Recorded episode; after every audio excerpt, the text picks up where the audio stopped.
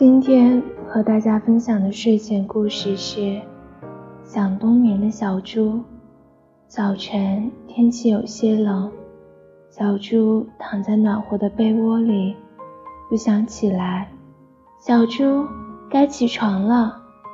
猪妈妈喊：“不，我要像熊那样冬眠。”小猪说：“要像熊那样冬眠吗？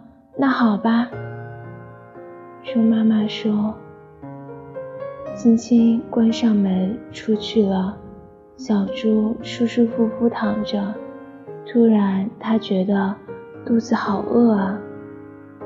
不知道躺在树洞里冬眠的熊饿不饿？小猪想，一咕噜爬了起来。妈妈，妈妈，我肚子好饿！小猪喊道。屋子里静悄悄的。奇怪，妈妈哪去了？没有妈妈的屋子空荡荡、冷冰冰的。小猪早忘了冬眠的事，只想尽快找到妈妈。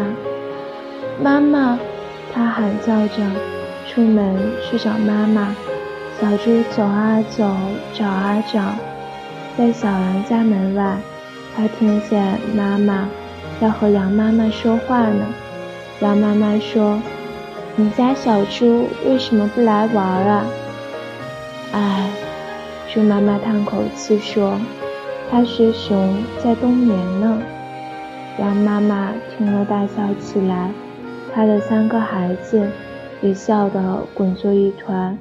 是的，这确实太好笑了，一只小猪竟然要冬眠。